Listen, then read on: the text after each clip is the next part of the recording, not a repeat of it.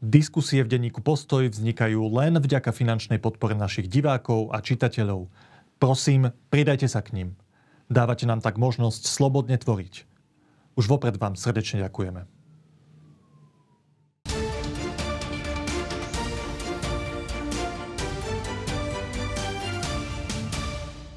V chladných novembrových dňoch je ideálny čas na to, aby sme okrem politických súbojov priniesli do nášho štúdia aj niekoho, kto rozpráva o niečom inšpiratívnom, zaujímavom.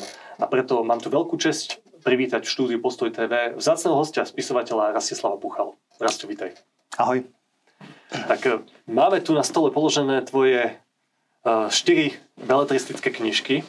Ešte predtým, ako si vydal tieto knižky, si napísal jednu filozofickú. A, a ďalšia knižka je Na ceste, ak sa nemýlim. Ale keď som sa prvýkrát dostal k tejto konkrétnej, k Veži zo slanovej kosti, tak som si hovoril, ako je možné, že človek, ktorý takýmto spôsobom píše, píše, je vypísaný, nie je to nič kostrbaté, je to niečo premyslené, ako je možné, že tento človek je v zásade biznismen, biznis manažer. Však spisovateľov skôr poznáme ako tých ľudí, ktorí žijú takým bohemskejším životom, dlhé roky nemajú žiadne peniaze, na ich fantázia pracuje, majú bohatý citový život. A za to je biznismen, ktorý napíše takéto knihy. Tak vieš našim divákom prezradiť, že ako sa z biznismena stal spisovateľ?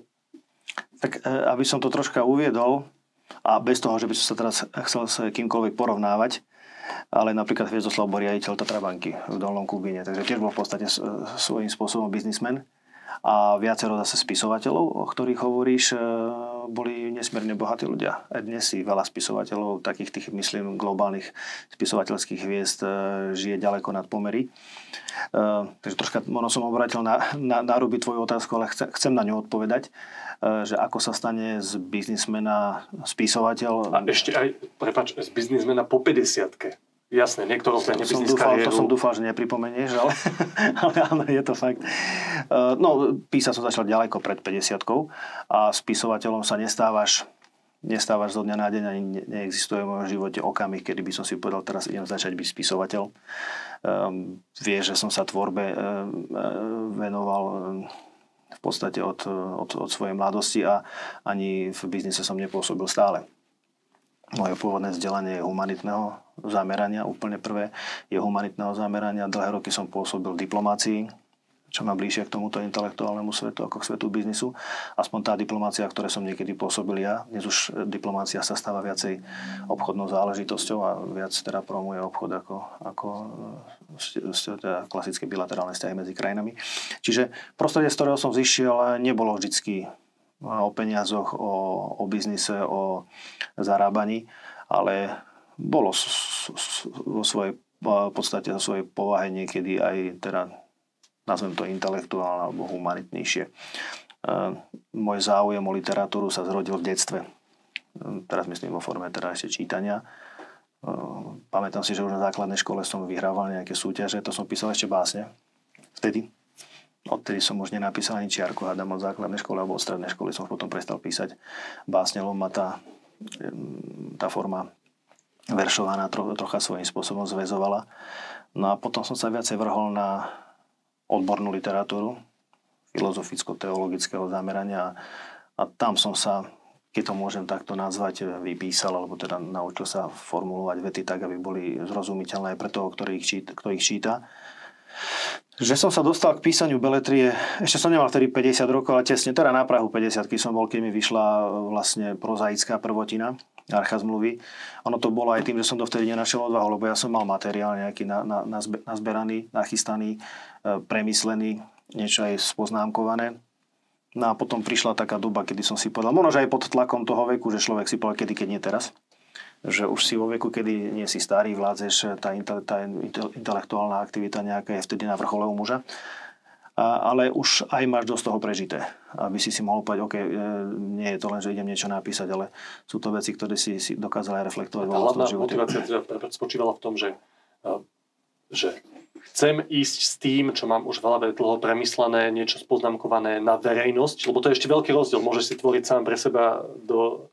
No. do zásuvky áno, áno. A potom s tým ideš von, tak chcem to dať von, lebo to považujem za kvalitné a chcem, aby, ja neviem, tieto, tento typ myšlienok po mne zostal? Lebo čo je tá hlavná motivácia? Že od toho, že tvorím pre seba a idem s tým na verejnosť. Vlastne ja som tu ten rukopis napísal ako, áno, bolo to v polohe tvorím pre seba.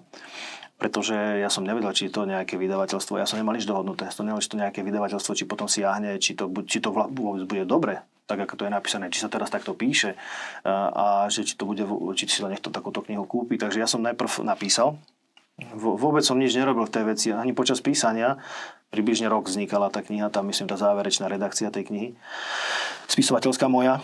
A vôbec si nevedel, čo to je to publikuje. Nie, ani som nikoho s tým neoslovil, jediní moje čitatelia boli moja manželka a dve deti, kde som si to dával ako nejak verifikovať, čo takto môže byť. Potom som to poslal jednému etablovanému spisovateľovi. Nebudem teraz menovať, aby... Si mu nerobil reklamu. Nie, nie, aby som v sebe nerobil nedovolenú reklamu. Ktorý mi napísal, že mám zaujímavý štýl, čo ma veľmi povzbudilo, že od takéhoto človeka mi toto prišlo a že mi želá veľa úspechov. Tak som si povedal, to asi znamená, že to môžem skúsiť vydať.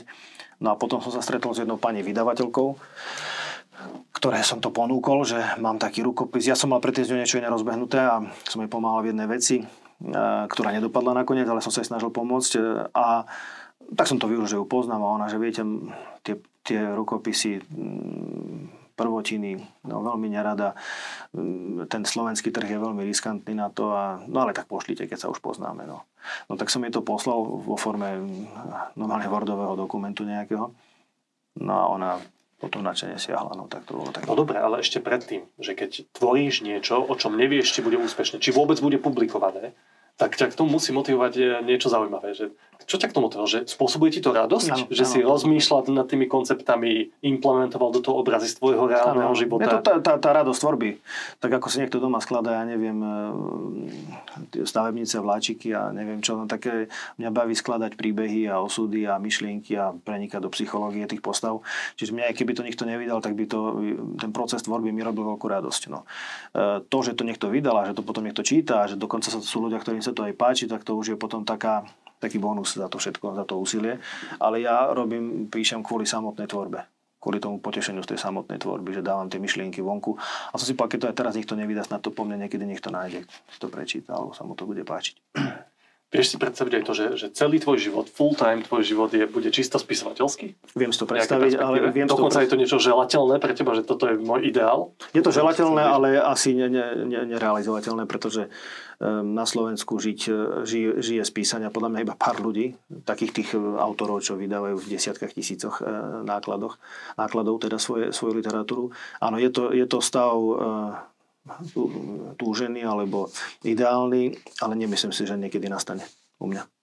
Ale tvoriť v každom prípade chceš aj do budúcnosti, že máš tú ambíciu, že toto ano. Je niečo, čo sa mi páči, čo mám rád a čo ma naplňa. Áno, ale ako t- plánujem sa tomu venovať, pokiaľ mi budú sily stačiť, pamäť, zdravie, budem mať na to dostatok energie a aj teda priestoru, tak áno, však aj tvorím priebežne stále ďalej. Ako to vyzerá tá tvoja tvorba? Lebo však máš svoje zamestnanie, kde zarábaš peniaze a popri tom píšeš.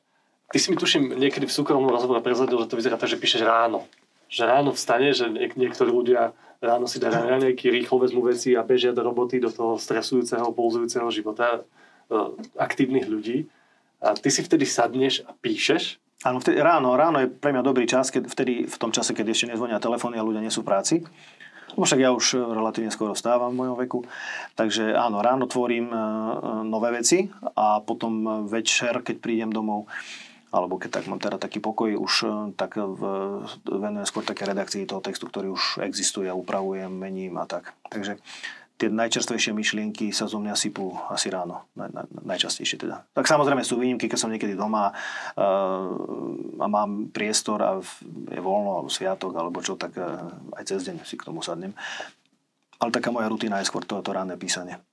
Je tá, ten spôsob tvojej tvorby taký, že zasnený spisovateľ sedí za svojím počítačom alebo za svojím papierom a rozmýšľa o tom, že aké obrazy vyskladá do toho svojho textu, alebo je za tým normálne, že, lebo však minimálne v tejto najnovšej knihe, ktorá vyšla u nás v Postoji, On postaví dom tebe, príbeh kráľa, čo je, ja to tak vždy predstavím, že beletrizovaný životopis kráľa Davida. Je to tak, tak je, to, je to ono, presne. Tak tam je aj obrovské množstvo faktov, ktoré nedá človek len zo svojej fantázie, ale musí, to, musí to študovať. Ako teda vyzerá proces tvorby u teba z tohto hľadiska? No, štúdium je nevyhnutné. Ja stále tvrdím, že na to, aby si napísal jednu stranu textu, si sto strán textu musíš prečítať.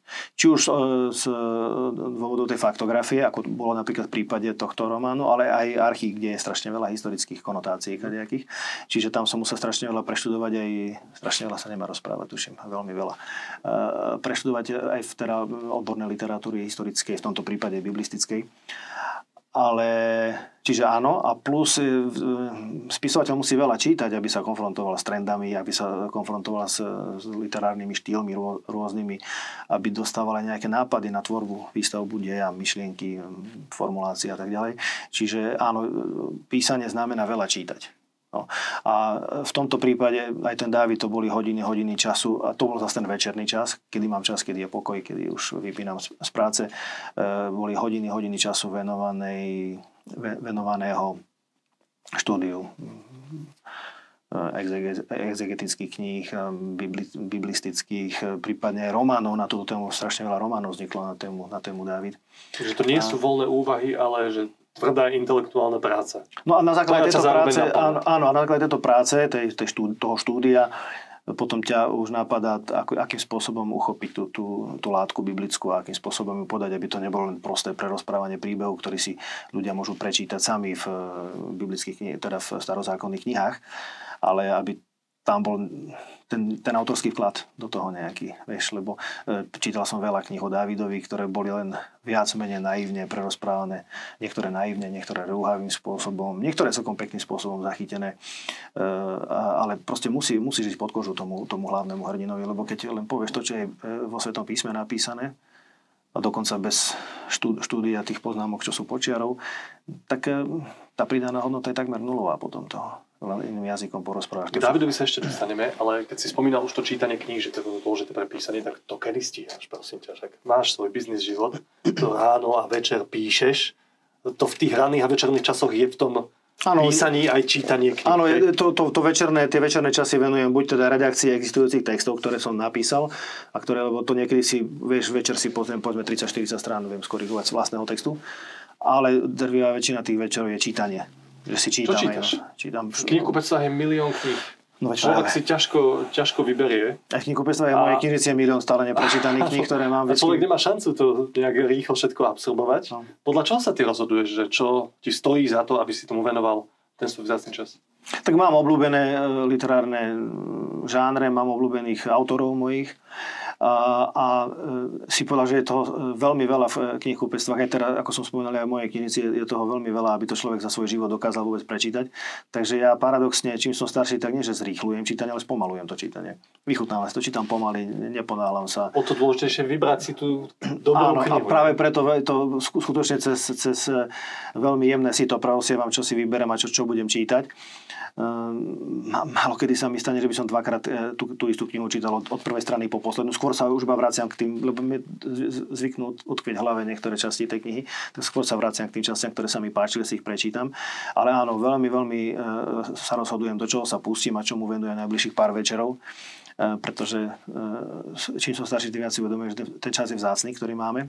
A aj pri mojej práci, kde som cez deň veľmi vyťažený, tak sa snažím ten, ten, ten voľný čas venovať Uh, ako sa vraví, stýkaniu s tými najkrajšími ideami. A tie sú kde? Kde sú v tom tvojom? Ktor- ktorí sú tí autori, ktorých ty považuješ za hodnotných? Fú, to, toho, by sme, to by sme asi čítal. museli na, natočiť samostatný, samostatný podcast k tomu nejaký, ale uh, aj u mňa sa to vyvíjalo.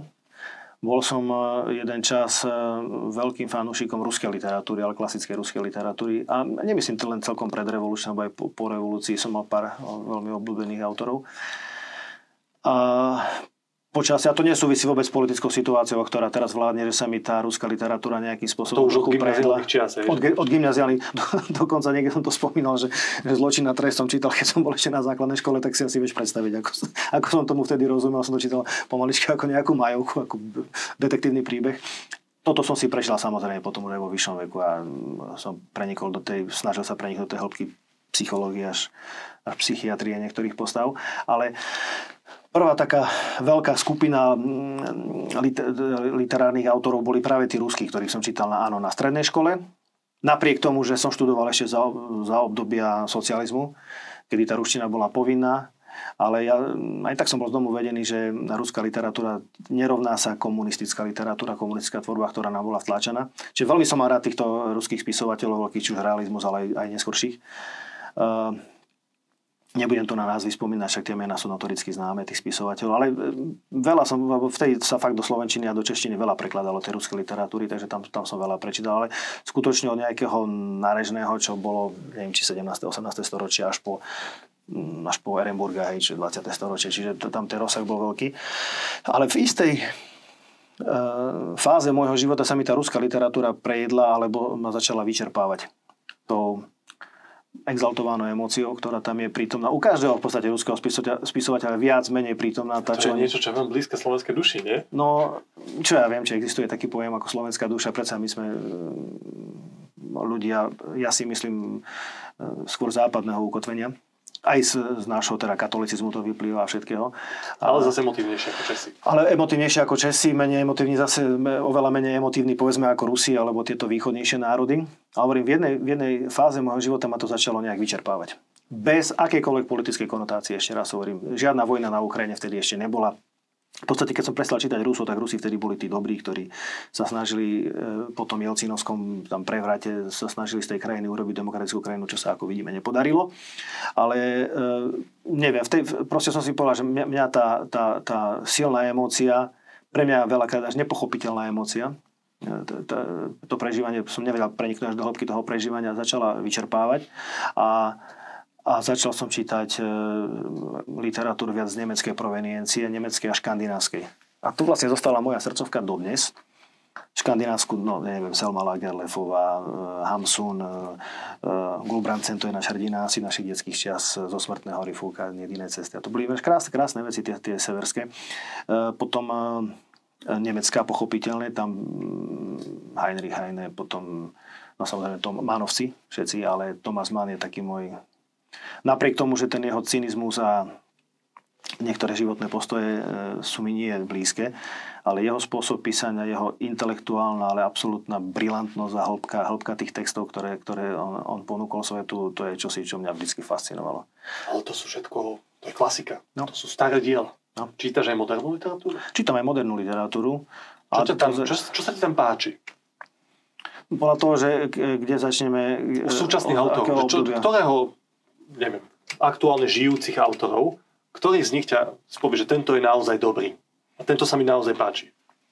V poslednej dobe sa dosť veľa ku mne dostáva, čítam, aj bol som porodca v nejakých súťažiach a tak, aj súčasnú slovenskú literatúru, slovenských súčasných autorov. A aj medzi nimi sú takí, ktorí sa mi páčia, medzi súčasnými žijúcimi. Z tých svetových rozmýšľam, že ktorého by som ti teraz povedal, pretože už dlho som sa neponáral. Islandianov som nejaký, napríklad Stefansona som čítal nedávno. Pekné, ale príšerne vulgárne na môj vkus. Dneska, dneska je takýto, takýto slovník v... Áno, to je iná téma. Čo ale keď to napríklad toho Stefansona som čítal, to je absolútna hviezda momentálna. Uh, islandský autor, hej. Tiež západol do, do tej mojej nejakej uh, literárnej škály tých, tých, tých nemeckých alebo germánsky, germánskymi jazykmi píšucich autorov. No a tých slovenských a to, ja som bol najprv nútený to čítať, potom pretože sa chcel troška aj konfrontovať. Sledujem troška ten literárny, literárny svet na Slovensku, tá literárny život na Slovensku, nie svet, literárny život na Slovensku. A z tých posledných vecí, alebo teda z tých slovenských autorov, pochopiteľne tie literárne stálice dneska, už Dušek, Vilikovský, ale z tých, ktorí ešte momentálne tvoria, však Dušek ešte tvorí, ale napríklad Jana Bodnárová má veľmi pekný spôsob písania. Veľmi pekný spôsob písania, je blízky, taký snívý, veľ, veľ, veľ, veľmi zaujímavý spôsob písania. Z posledných, napríklad, keď rozprávame o finalistoch Anasoft Litery, tak napriek tomu, že niektorým dielom absolútne som nepochopil, niektoré som nepochopil, ale napríklad Moravčíková napísala Dom pre Jelene, neviem, či si čítal, taká zbierka poviedok. Veľmi pekne napísané, tiež veľmi pekne napísané. Uh, séria poviedok, je tam tá taká tá vidiecká uh, mysterióznosť možno také. No dobre, ale keď sa máš rozhodnúť, že ako stráviš ten svoj čas, tak radšej si berieš tú klasiku ako súčasnú literatúru? Tak, tak to je? Na, tak, tak to máš? V poslednej dobe som to takto mal, pretože som bol zo zvedavosti vyslovene. som siahol aj po týchto autoroch a autorkách, lebo je veľmi veľa žien teraz medzi súčasnými slovenskými spisovateľmi. Takže v poslednej dobe som, áno, som siahal aj po týchto slovenských, aj, aj preto človek sa chce troška konfrontovať svoj spôsob písania s tým, čo sa dneska píše. A teda nie čo sa píše, ale ako sa píše dneska. Takže som siahal aj po týchto slovenských autoroch a autorkách. No a, a keď mal siahnuť fakt, že po, po beletrii, tak tej, tej súčasnej by som asi veľa ti teraz nevedel povedať, skutočne skôr po tej klasike začiatku dvadsiateho storočia a, a skôr. Dobre. K motiváciám tvojich diel sa chcem dostať. Čo ťa motivuje? K tým, k aké motívy využívaš v tom, čo píšeš? Tak tieto tri knižky, ktoré tu sú, do veľkej miery som tam vnímal taký tvoj osobný vklad, že to vychádza z histórie tvojej rodiny alebo z ľudí, z ktorých si stretol a zakomponoval si do tých diel. Archa zmluvy je vlastne Puchalovská rodinná história, nie? V nejakej forme. No, tak troška spracovaná, samozrejme, je tam veľká časť toho autorského vkladu, veľká časť tam je aj, aj primyslená. Hej. Samozrejme, sú tam aj tie intelektuálne pasáže, úvahy, filozofické, áno, teologické, áno. Konfrontácia ľudského utrpenia, jeho zmyslu a tak ďalej. To tam čo, čo je prenosné. Veľmi dôležité historické pasáže, ale, ale že je tam rodinná história. Áno, áno, áno. Asi keď si to aj tvoje deti budú čítať o x rokov, tak tam nájdu kus reality, ktorú tvoja rodina áno. zažila. Vedia sa od toho odpichnúť pri štúdiu našej rodinnej histórie. Veža zo slanovej kosti, to, to je... Výnimočné dielo, podľa mňa je to najlepšia beletria, ktorá sa týkala fenoménu hnutia Nazaret, tzv. Benovcov. Čo tiež... Ale to si ty povedal. Lebo keď si, keď si povieš ten, ten, to, to upozorenie na začiatku, tak ja nepíšem o Benovcoch, ja píšem o... Dobre. Mne to je jasné, keď to... Pozemných hnutiach možno, ktoré niektoré, áno, z ktorých pod... niektoré sa vybrali nesprávnym smerom potom. Podľa mňa to je hlavne opis hnutia Nazaret, ale v poriadku, však nech to zostane pod tou tvojou autorskou licenciou, tak ako si to zaramcoval. Áno. A Prístupný rok je niekoľko úžasných poviedok, ktoré sa vinú jedným výnimočným rokom. A tam tiež je viacero motívov, ktoré tam využívaš, sa týkajú... Si reálne v živote prišiel do kontaktu s nejakými príbehmi, ktoré si rozvinul v celej tej knihe. No tak... Ja som čakal, že po týchto troch knihách v tom budeš pokračovať. Že to bude také, že veľmi subjektívne. Čo, čo som ja zažil, vsadím do širšieho kontextu. A potom prišiel Dávid. To znamená, že on postaví do, dom tebe príbeh kráľa. Že to je taký zlom v tvojej tvorbe? Je Dávid niečo úplne nové, čo si doteraz nevyskúšal a čo už nie, nečerpáš z tých svojich osobných skúseností?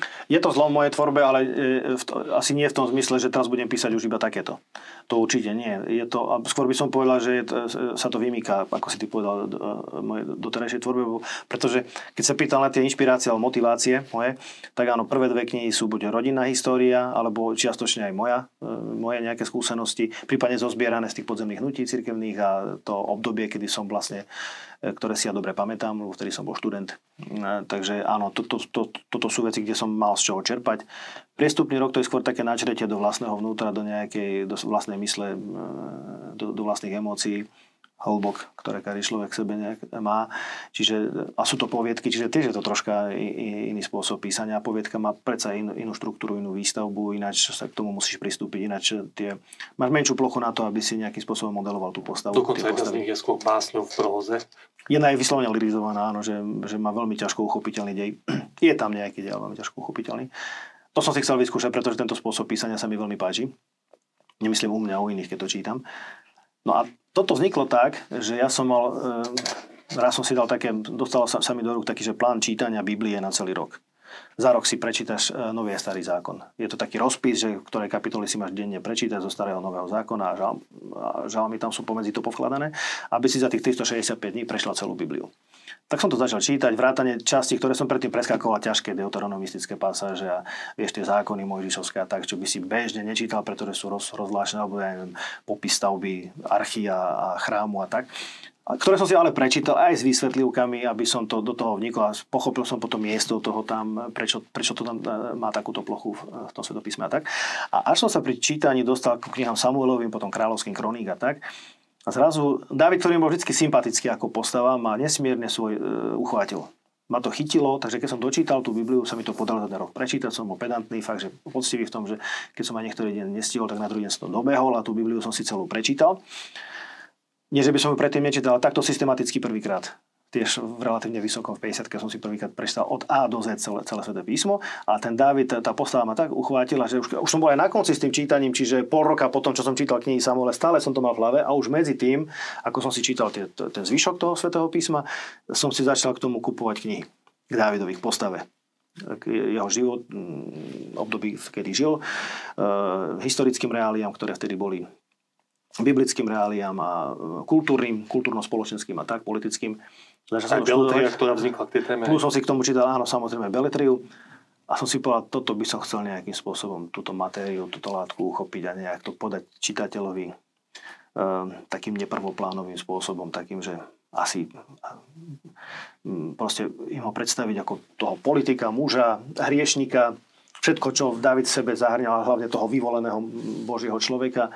Čo sa mu asi odohrávalo v hlave, keď sa tak pri, pri, pri tých veciach, pri tých jeho rozhodnutiach, niekedy chybných pochopiteľne a tak, a dostať sa mu, ako som spomenul dneska párkrát, pod kožu a, a ponúknuť takýto nie naivný, ale taký troška možno hlbší vhľad do, do, do, do toho obdobia, ale aj do tej postavy toho kráľa. Čiže takto to vzniklo, ten nápad, a trvalo to vrajím dva roky len príprava na to a potom písanie a potom hľadanie vydavateľstva, ktoré sme našťastie našli. Zakotvil som našťastie u vás, pretože sa to stretlo s porozumením. A my sme veľmi radi, že to u nás vydal. Bola to najťažšia kniha z hľadiska tvorby pre teba? Oproti týmto? Z hľadiska tvorby asi áno, pretože veľmi veľa faktov som si, som si musel verifikovať. Aj spätne, ale to nemôžno si v hlave všetko. To, to, to, to, je, to je obrovské penzum informácií.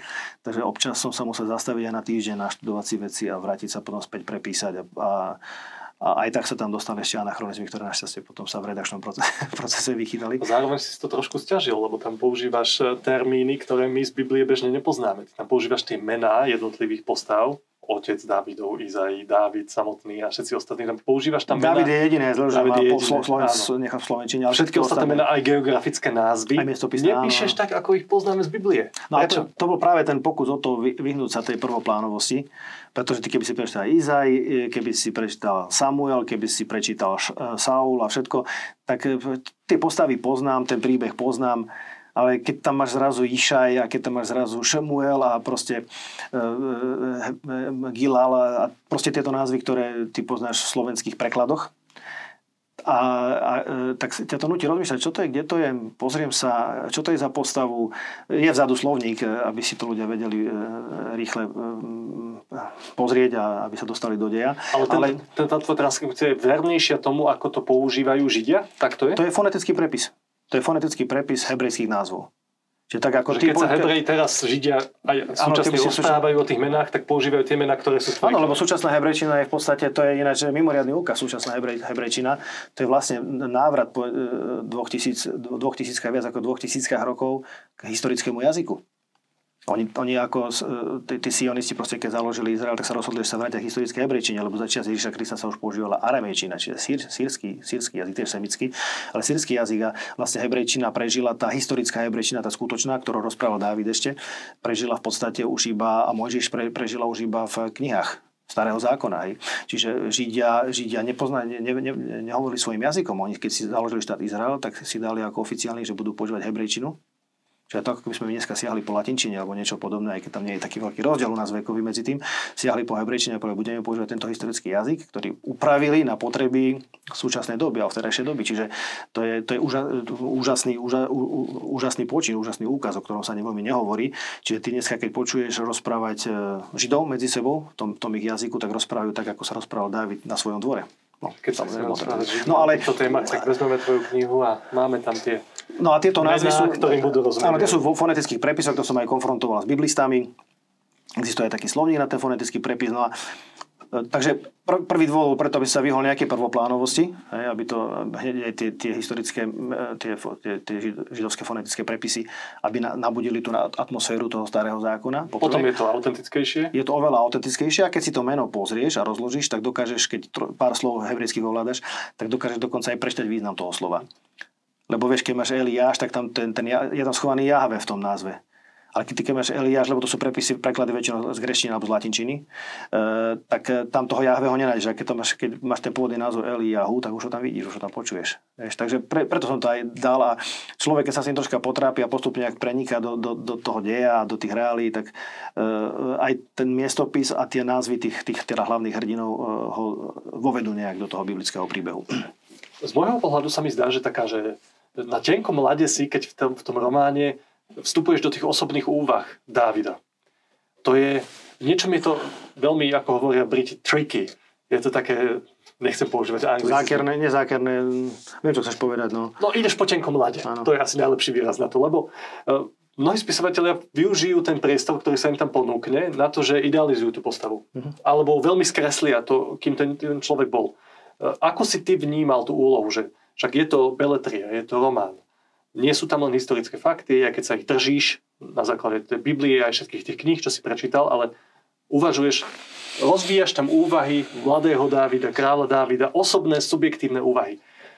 Ako sa k tomu postavil? Bolo to aj pre teba, že, že toto je naozaj tá ťažká časť, kde nechcem ja nejakým spôsobom tú postavu skresliť výrazne oproti tomu, aký reálne Dávid bol? Alebo si to skôr bal tak, že OK, toto je voľný priestor, kde ja môžem ako autor vložiť tú svoju autorskú licenciu viac ako tú intelektuálnu časť a, a dať voľný rozlet mojej fantázii?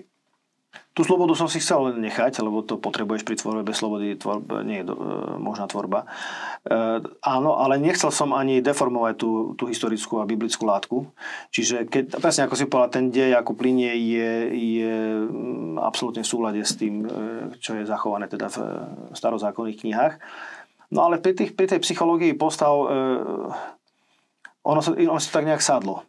Takto, ako som to tam dal, pretože keď toho Dávida študuješ, potom keď študuješ k tomu tie výklady, keď študuješ a povedzme aj rabínske alebo židovské výklady, e, ktoré pracujú s jazykom a vysvetľujú, prečo toto povedal, prečo to je v Biblii takto e, zaznamenané, čo toto slovo, aké štyri ďalšie významy má to ktoré, konkrétne slovo, ktoré, ktorým je zaznamenaná táto udalosť, tak to ti ponúka e, možnosť e, prenikať do myslenia toho, toho hlavného hrdinu. Dosť sa vieš vcítiť do toho, a, že áno, to to, toto je výsledok toho nejakého vcítenia, si povedal, že a, dobre, tak keď toto myslel takto, túto konkrétnu udalosť a tento konkrétne rozhodnutie bolo takéto, tak podobné takéto rozhodnutie o štyri kapitoly ďalej musí nejakým spôsobom súvisieť s týmto rozhodnutím. Tak si postupne vyskladáš nejaký ten psychologický profil toho hlavného hrdinu a potom už sa ti e, e, ľahšie aj posudzuje iné jeho rozhodnutia, ktoré, ktoré počas... Čiže to bolo v podstate taký skôr prienik do toho... Dneska som to štolkrát použil pod kožu toho, toho, toho hlavného hrdinu, pretože ty keď si prečítaš, naštuduješ aj teraz z výkladovej literatúry tie, tie deje historické, ktorých on bol súčasníkom alebo aj aktérom samotným a spôsob jeho rozhodovania, tak si asi vyskladáš aj troška jeho taký nejaký charakterový a povahový profil toho človeka. No a potom už mm, tam je tá sloboda, že si môžeš povedať, OK, tak toto asi myslel takto. Toto bolo asi preto takto. To je kniha On postaví dom tebe, príbeh kráľa. Veľmi odporúčam našim divákom a čitateľom.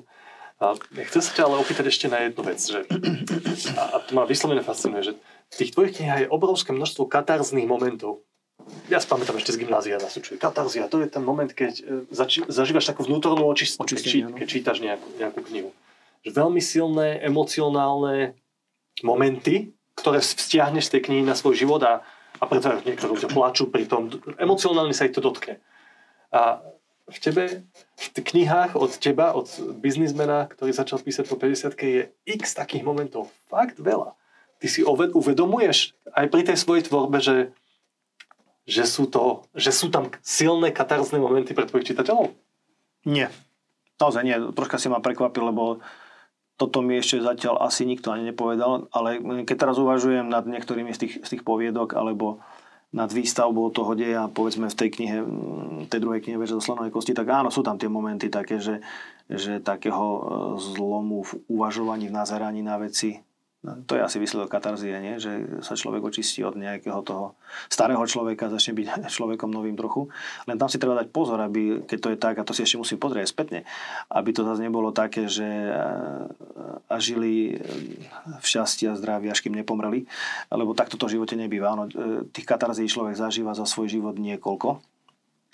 Teda citlivý človek, alebo ktorý sa snaží o nejaké očistenie, ale tá katarzia nikdy nie je definitívna, že vlastne počasie ťa čaká znova nejaká kríza, ktorej výsledkom bude buď katarzia, alebo, alebo úpadok nejaký, takže, takže možno, že preto, že do istej miery tam je ten autobiografický risk, že aj, aj môj život sa odohrával po tej linke. Na, kríza, nejaká vysporiadanie sa s tou krízou, či už životná, alebo hoci kde v práci, kdekoľvek človek zažíva krízu, vzťahovú nejakú, po ktorej by mala prísť tá katarzia. No len ten materiál sa unaví. počasia znova prichádza kríza. Asi v takýchto vlnách prebieha aj teda aj môj život a myslím si, že život každého človeka, ktorý nejak citlivo vníma, čo sa deje, tak možno, že aj preto sa to tam takto dostalo a musím sa na to spätne pozrieť, keď ma na to upozorňuje. Možno tá lepšia otázka ako tá, že či tam vnímaš tie katarziové momenty pre tvojich čitateľov je, že či ťa, teba osobne tie knihy, ktoré píšeš, menia. Lebo pre mňa je veľmi dobrá kniha, ja osobne tak vnímam, ktorá ma nejakým spôsobom zmení. Zasiahne do môjho života. Tak mňa... pohľadne pohľadne ma nejak myšľa, keď to píšeš. Keď tam dávaš tú rodinnú históriu, svoje osobné príbehy, keď tam dávaš poviedky, keď píšeš o kráľovi Dávidovi a profil kráľa Dávida máš naštudovaný viac ako podľa mňa väčšina ľudí na Slovensku, tak menia ťa tie knihy? No ten proces, ten proces tvorby ma mení alebo pomáha mi. Do, utvá, áno, asi ma nejakým spôsobom utvára, pretože ja si viem živo predstaviť obdobia, v ktorých som ktorú, ktorú knihu tvoril a čo som v, to, v tom období prežíval a nejakým spôsobom to tam je aj zašifrované. Čiže buď, buď ma to mení, alebo neviem, či som použil také silné slovo, že mení, ale v každom prípade mi to pomáha v živote, lebo je to pre mňa zároveň písanie je pre mňa aj takým takou psychohygienou trochu, že dostávam do seba niektoré veci vonku, ktoré by som nikdy nepovedal. Nie som až tak extrovertný človek, aby som to išiel rozprávať všetky svoje pocity a tam ich dokážem do tých monotných postav nejakým spôsobom schovať. Alebo možno aj do tých katarzných momentov. Tam dávaš viac citu ako v osobnom kontakte s ľuďmi. No tak nie so všetkými, myslím, že v rodine viem odovzdať tú emóciu a tak. Ale áno, určite tam sú veci, o ktorých mi je niekedy potom až, až ťažko rozprávať, lebo pretože sú to veľmi intimné veci, vieš, že, že, že, že som sa vyrozprával s, s, s pocitov ta, takým spôsobom, že som tie pocity dal do mentálnej a nejakej psychologickej výbavy tých, tých, tých hlavných hrdinov, ale dosť často tam je schovaný aj vlastne môj vnútorný svet. Ale ten ozajstný Rastislav Puchala je v tých knihách. Asi áno. Ako tak dá sa to vyzberať zo strán tých kníh. Sú tam aj iné postavy samozrejme a aj postavy, ktoré sú absolútne v protiklade s môjim spôsobom myslenia a nastavenia. Však to mi je dosť často aj vyčítané, že tam sú tie postavy také, že, že dobré a zlé. Že, že tie stredové tam polohy... Čierno-bielý svet a takto nefunguje. A takto to nefunguje. Čo si ja celkom nemyslím, pretože tam sú, sú, sú postavy, ktoré sú indiferentné a práve tou, tou vlážnosťou sú nesympatické viacej ako tie negatívne postavy. Hej. Čiže ja to, ja to celkom nemyslím a nie všetci to hovorím, za, teda za chvíľu som aj takéto komentáre. Takže nie všetky postavy, ktoré tam nájdeš, majú moju, môj, môj nejaký, schovaný nejaký môj myšlienkový svet, ale vo viacerých je, je tam nejak rozložený vo viacerých postavách. V stručnosti sa chcem dotknúť niekoľkých takých fenoménov, ktoré som sa všimol a chcel by som vedieť, ako na to ty zareaguješ. Tak prvý je, že jazyk, ktorý používaš. Ten jazyk je iný, aký vidím u súčasných autorov. Ten jazyk sa naozaj viac približuje k tomu, že si poviem, OK, že ten Rastislav Puchala čítal asi veľa tých kníh ešte pred sto rokov. Je to krásny jazyk. Betónu. A, a je to výborné, lebo to osviežuje tú slovenčinu, ktorú používame. Je to úmysel, alebo ty takto bežne komunikuješ? V Arche zmluvy to bol vyslovene úmysel, ale tam používam, však už ako názov archa, teda, ale myslím, nie od slova archa, od slova archaicky, že tam používam v tej časti, ktorá, kde sa vraciam do minulosti, tam, je, tam ten dej preskakuje od, vlastne, od spomínania vlastne súčasníka a potom zabieha do, do, do histórie tej rodiny a okamžite, keď sa ten dej ocitne na tej dedine alebo kdekoľvek v minulosti, tak ten jazyk sa stáva vyslovene schválne archaickým jazykom, archaickou slovenčinou, ktorou už nie, je písané, nie sú písané ostatné moje knihy. Tak tam to bolo zámerne použité v tých častiach, v tých častiach historických tej archy. V tých ostatných sa snažím používať hlavne košatý jazyk, bohatý jazyk, pretože si myslím, že slovenčina je bohatý jazyk, treba s ním pracovať. Veľmi sa snažím vyhýbať internacionalizmom, alebo teda amerikanizmom. Nie, že by som proti ním niečo mal vôbec, však sám som angličtina, môj druhý jazyk a pracujem s ňou celý život, mám rád, čítam veľa v angličtine, takže nie kvôli tomu. V Kanade pár rokov. V Kanade som žil pár rokov, aj v tom aj študoval som v anglicky hovoriacom prostredí, takže ten jazyk mi je blízky a mám ho rád. Ale snažím sa kultivovať slovenčinu v tých mojich knihách a myslím si, že je veľmi veľa slov, ktoré dneska už bežne použijeme, buď nejaký amerikanizmus alebo medzinárodný internacionalizmus a existuje na to krásne slovenské slovo. No tak, tak preto ich používam. No a keď nenájdem súčasné pekné slovenské slovo, no tak použijem slovo zo slovníka z päťdesiatych rokov, čo potom moja jazyková korektorka má s tým problém a musíme, musíme kvôli tomu bojovať. Ale vieš, neviem po maďarsky, ale pani vydavateľka moja vie po maďarsky. A ona tvrdí, že v Maďarsku existuje literárna maďarčina a potom hovorová bežná, ktorou sa rozprávajú ľudia na ulici. A u nás ako keby tam nebol rozdiel medzi hovorovou slovenčinou a, a knižnou literárnou slovenčinou. No tak Ja neviem, však ja tu nemôžem nastavovať nejaké literárne trendy, však ja som v podstate mladý autor, čo sa týka nejakého služobného veku, autorského.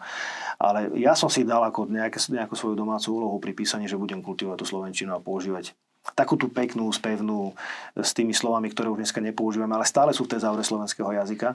Takže preto asi možno niekomu znie ten, ten môj spôsob písania archaick, archaickejšie, ale každý máme nejaký rukopis. No, tak ja si ho držím. Nie, archaický skôr, ako ja som to, to tak vyznel, tak, to, tak som to nemyslel skôr. Ale iní mi to že hovoria, veľmi, že veľmi široký ten jazyk, že takto kvetnato tú slovenčinu v súčasnej literatúre nevidím často. No a dokonca to, to, sa to kritikom ani, nemyslím teraz moja, moja, moja, moja práca, ale myslím si, že súčasným literárnym kritikom sa ani nepáči používať tento, tento jazyk. Sú skôr za, za, za jazyk ulice a zámerne, pretože sa opisujú drsné deje, ťažký život. Toho sa chcem ešte dotknúť. Hej, čiže, čiže ja to nekritizujem, ja to nekritizujem. Teraz len hovorím, že asi aj, aj v súčasnej literárnej kritike sa viacej páči jazyk bežný, taký, aký používajú ľudia. Realistický. Re, realistický je, jazyk. To, po, to povedz. Páči sa nám to, lebo to viac vystihuje ten svet v tom, že toho sa ešte chcem. Ten jazyk vlastne počerpuje tú atmosféru. Ale ešte veľmi stručne dve veci k tomu, čo tam, akým spôsobom tam píšeš. Jedna z nich je, že sa veľmi často sa mi zdá, že sa tam opakuje motív ľudského utrpenia. A vysporiadavania sa s tým, že prečo človek trpí. V Arche zmluvy veľmi zásadné zlomy v živote človeka, ktorý sa celý život snažil žiť podľa Božích prikázaní, podľa Božej vôle, odriekal si, pek, pekne žil, potom zasiahne do života toho človeka utrpenie, smrť detí napríklad, je obrovské tragédie. A, a to vysporadúvanie sa s týmto problémom je hlboké. A moja otázka k tomu je, že a tento motív mám pocit, že sa tiahne viacerými aj tvojimi poviedkami, aj, aj románmi, a dokonca aj v najnovšej knihe, na ktorú sa ešte opýtam, ten motív tam je veľmi silný. Prečo?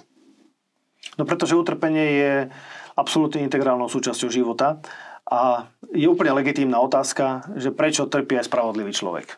Je to legitímna otázka, keď si ťa opýta, koľkokrát si to počul v kostole na kázni, keď bola, bolo takéto evanjelium a také čítanie, že, že prečo trpia spravodlivý, Boh nemôže existovať, pretože by nedopustil utrpenie dieťaťa, spravodlivého človeka, nevinného človeka. No a na to si, si asi hľadáme všetci nejaký, nejakým spôsobom odpovede.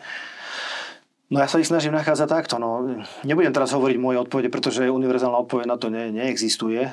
Ale takým nejakým môjim životným leitmotívom je, že Boha bojnosť je počiatkom múdrosti. To znamená, že v nejakom prijatí toho utrpenia spočíva aj jeho pochopenie. A myslím, že to, to v tých knihách vlastne aj vyjadrujem. A v tej, a v tej poslednej to je, to je, a to je vyslovene kniha o utrpení. Neviem, či mám teraz o nej rozprávať, bo sa ku nej ešte dostaneme.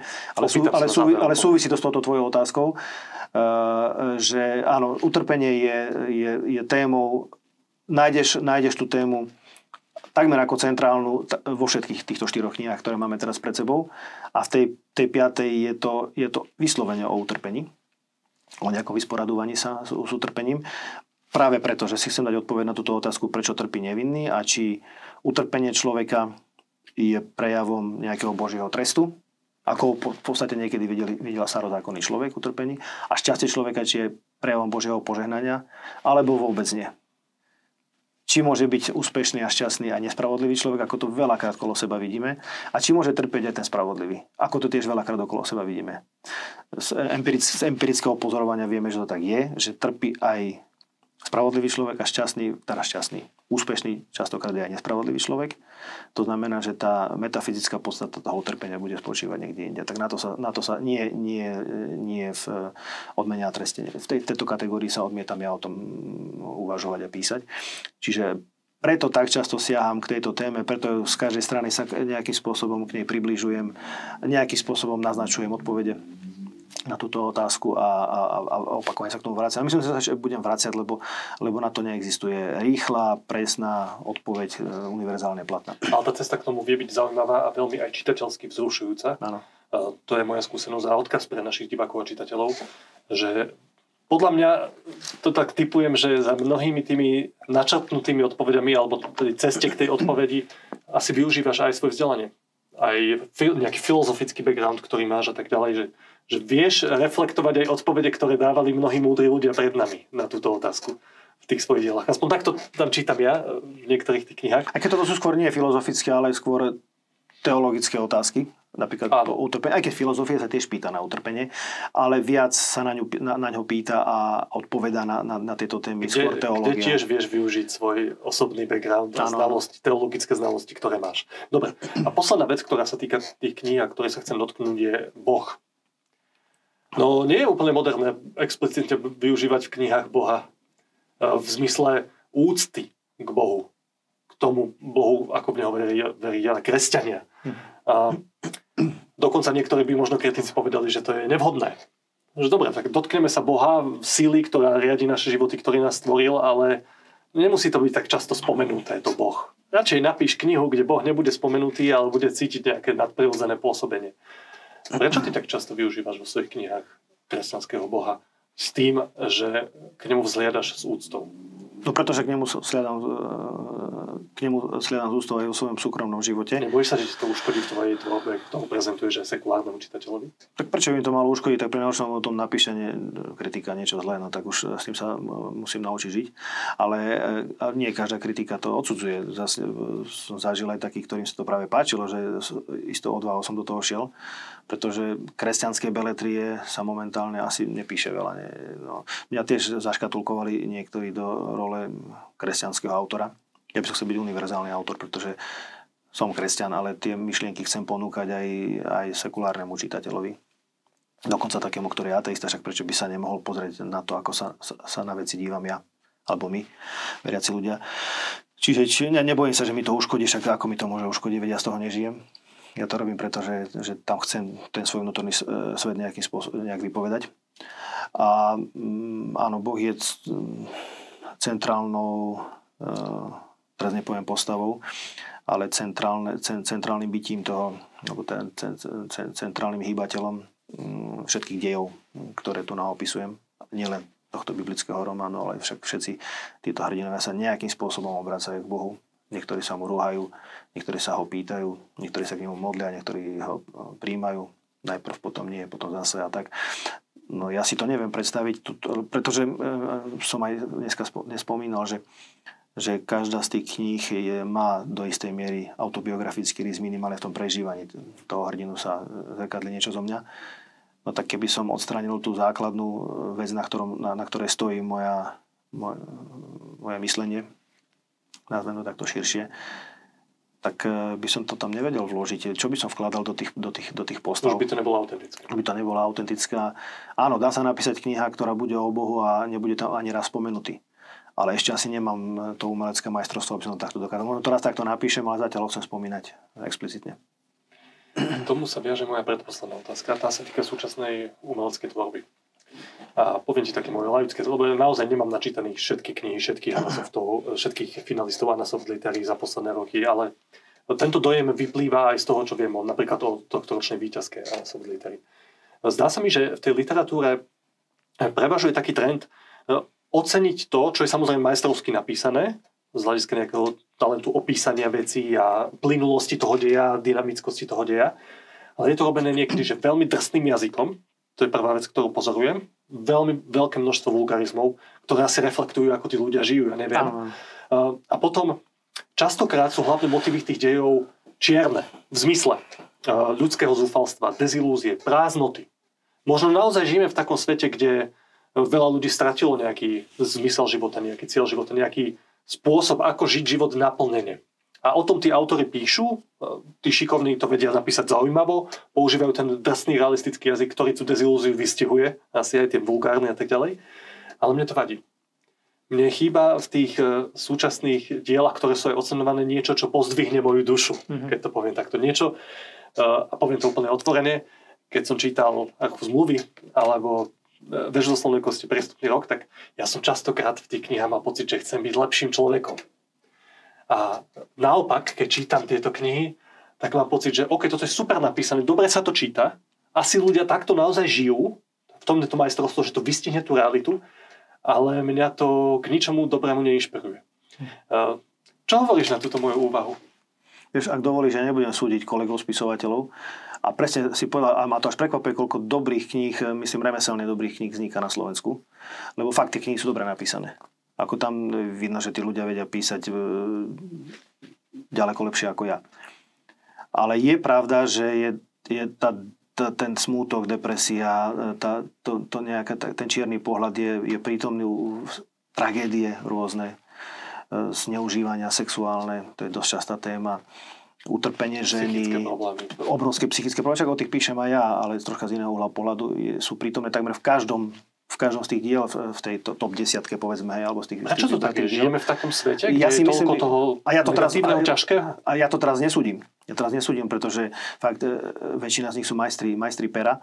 Asi žijeme v takejto dobe a možno, že sa vr- môžem týmto teraz vrátiť aj k tej, že tie, k tej tvojej otázke, ktorú som mal pred touto otázkou, ktorú si mi položil, že, že prečo Boh a tak v tých mojich knihách.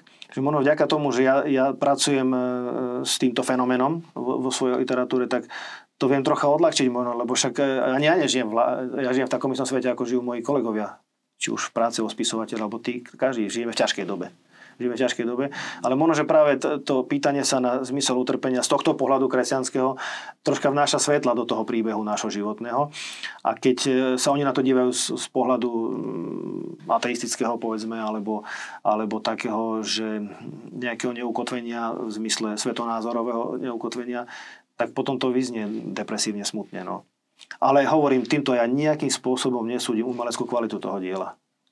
Tých, tých diel. To, to by som si v živote ja netrúfol urobiť. Ani nie som rád, keby mňa nejaký spisovateľ posudzoval. Na to sú kritici. No dobre, ja ako čitateľ si to dovolujem. Hej, tak ja, ja len hovorím, že áno, reflektujú veľmi smutnú dobu a veľa z tých diel je ťažkých nielen na pochopenie, čo je väčšinou pri, pri dobrej literatúre, že nie je prvoplánová, ale si je ťažkých aj svoju atmosféru, áno. Je to pravda a myslím si, že určite to reflektuje dobu. Pretože e, takíto spisovatelia vyhrávajú aj Nobelové ceny za literatúru, aj keď tento rok bol troška výnimka, že to získal v podstate katolík, katolík e, intenzívne sa hlasiaci v katolicizmu spisovateľ, norský, konvertita, ktorý má manželku Slovenku inač. Ale e, áno, tie diela sú všetky takéto ťaživé. V posledný, keď si pozrieš posledných výťazov, teda laureátov Nobelovej ceny za literatúru. Áno, pravdepodobne žijeme v takej dobe a poviem to, poviem to asi teraz otvorene, asi to bude aj troška tým, že sa z nášho myslenia, zo spôsobu reflektovania vecí a prežívania vytratil Boh a kresťanstvo. A ja si zároveň v tejto chvíli dovolím povedať, za mňa absolútne subjektívne človeka, ktorý nie je nejakým extrémnym znalcom literatúry a už vôbec nie súčasnej slovenskej, že ja považujem za vyššie umenie niečo, čo mi pozdvihne dušu, ako to, čo mi majstrovsky ukáže súčasnú realitu. No toto bola ambícia, to bola ambícia umenia do dvadsiateho storočia, dokonca to, to, to, bolo, to bola úloha umenia. Ja to si, to kladli, si, si, to kladli, oni, si to kladli umelci, ale vš, nie len literárni, ale v, všetkých druhov umenia, že súčasťou toho toho produktu e, malo byť niečo, čo pozdvihne ducha, čo pozdvihne dušu. Malo tak byť. Ale táto, tá, tá, táto požiadavka na umenie sa v dvadsiatom storočí a v dvadsiatom prvom v tom našom postmodernom období, alebo e, neviem, ako e, dnes ešte e, všeliak nazývame, e, vytratila. Hej, no tak. A vidíš, ja ho stále mám to očakávanie. Posledná otázka. Čo Rastislav Puchala chystá pre svojich čitateľov v najbližšej dobe? Už si naznačil, že nová kniha je už takmer pred vydaním. Okrem týchto štyroch, ktoré tu máme a ktoré môžu naši diváci čitatelia kedykoľvek kúpiť u nás v Postoji na našom e-shope, tak čo chystáš? Tak zhoda okolností, že, že vyjdú dve knihy v jednom roku a to nie preto, že by som bol nejaký chorobný grafoman, to v žiadnom prípade nie, ale spomínal som, že toho Davida som už mal napísané, to som vlastne kolo toho chodil nejakým spôsobom, tri roky tú knihu som tvoril a potom s vami sme to dávali dokopy a tak. Čiže ja som mal vlastne rok času na, na tvorbu. Takže príde, uzrie svetlo sveta za pár dní v podstate novela. Taká do dvesto strán knižočka. Volá sa to Nedeľa radosti. A je to v podstate moderný, moderným, v modernom kontexte zasadený príbeh biblického Jóba. Čiže nie je to biblická kniha Jób, ale má štruktúru biblickej knihy Jób a na tej štruktúre, na tej kostre tejto, tejto starozákonnej knihy je vyrozprávaný príbeh utrpenia, pádu a povstania z toho ťažkého nejakého životného osudu jedného človeka približne mojho veku. Odohráva sa veľká časť toho deja na psychiatrii, na psychiatrickej klinike, kde ten človek v ťažkom posttraumatickom šoku si proste prehodnocuje svoj doterajší život a je to skutočne postavené na štruktúre toho Jóba, že chodia za ním aj tí Jóbovi priatelia a vysvetľujú mu, prečo trpí. A, a zle mu to vysvetľujú, pretože tí Jóbovi priatelia ho vlastne zavádzali a Boh sa na nich hneval na konci. A Jóba vlastne odmenil a pochválil za to, že sa že sa búril, že nepríjmal ten, ten ich narratív, že, že utrpenie je trestom. Nemusí byť trestom. Hej. No a na, na, na, na tomto príbehu je vystavaný ten v podstate súčasný príbeh toho, toho, toho človeka. Z toho, čo si povedal, som si istý, že sa môžeme tešiť na tradičného Puchalu. Ťažká téma, náročná, s hlbokými úvahami a hľadaním cesty k odpovedi, prežiarená nejakým svetlom nádeje. No je to, ešte prepáč, ale ešte doplním, je to taká asi najintimnejšia próza, ktorú som doteraz napísal. Nie, že by som ja niekedy bol na psychiatrii a hovorím, že to nebola nejako na, na návšteve, takže tam musela zapracovať moja fantázia, ktoré mám dosť, ale ten, áno, ten... ten nejaký prienik do, do, do myslenia toho človeka v podstate v mojom veku, ako som spomínal, takého nejakého päťdesiatnika, e, zrkadlí veľa z môjho duševného sveta, takže je to veľmi intimná próza, o ktorej sa mi bude ťažko rozprávať. Dúfam, že o nej predsa len prídeš porozprávať. Keď ma poznáte, veľmi rád, určite. Budem sa snažiť čo najzaujímavejšie pýtať, tak aby sa ti aj dobre rozprávalo. Ale v tejto chvíli ti veľmi pekne chcem poďakovať za tvoju tvorbu, ktorá teší mnohých ľudí, vrátane mňa. A ako vždy hovorím, viac Puchalu potrebujeme v našej literatúre. A ďakujem v tejto chvíli za to, že si prišiel do Postoj té vé. Všetko dobré. Ja ďakujem, že ste ma pozvali a takisto ďakujem za to, že som mohol u vás vydať túto moju poslednú knihu. Bolo nám potešenie.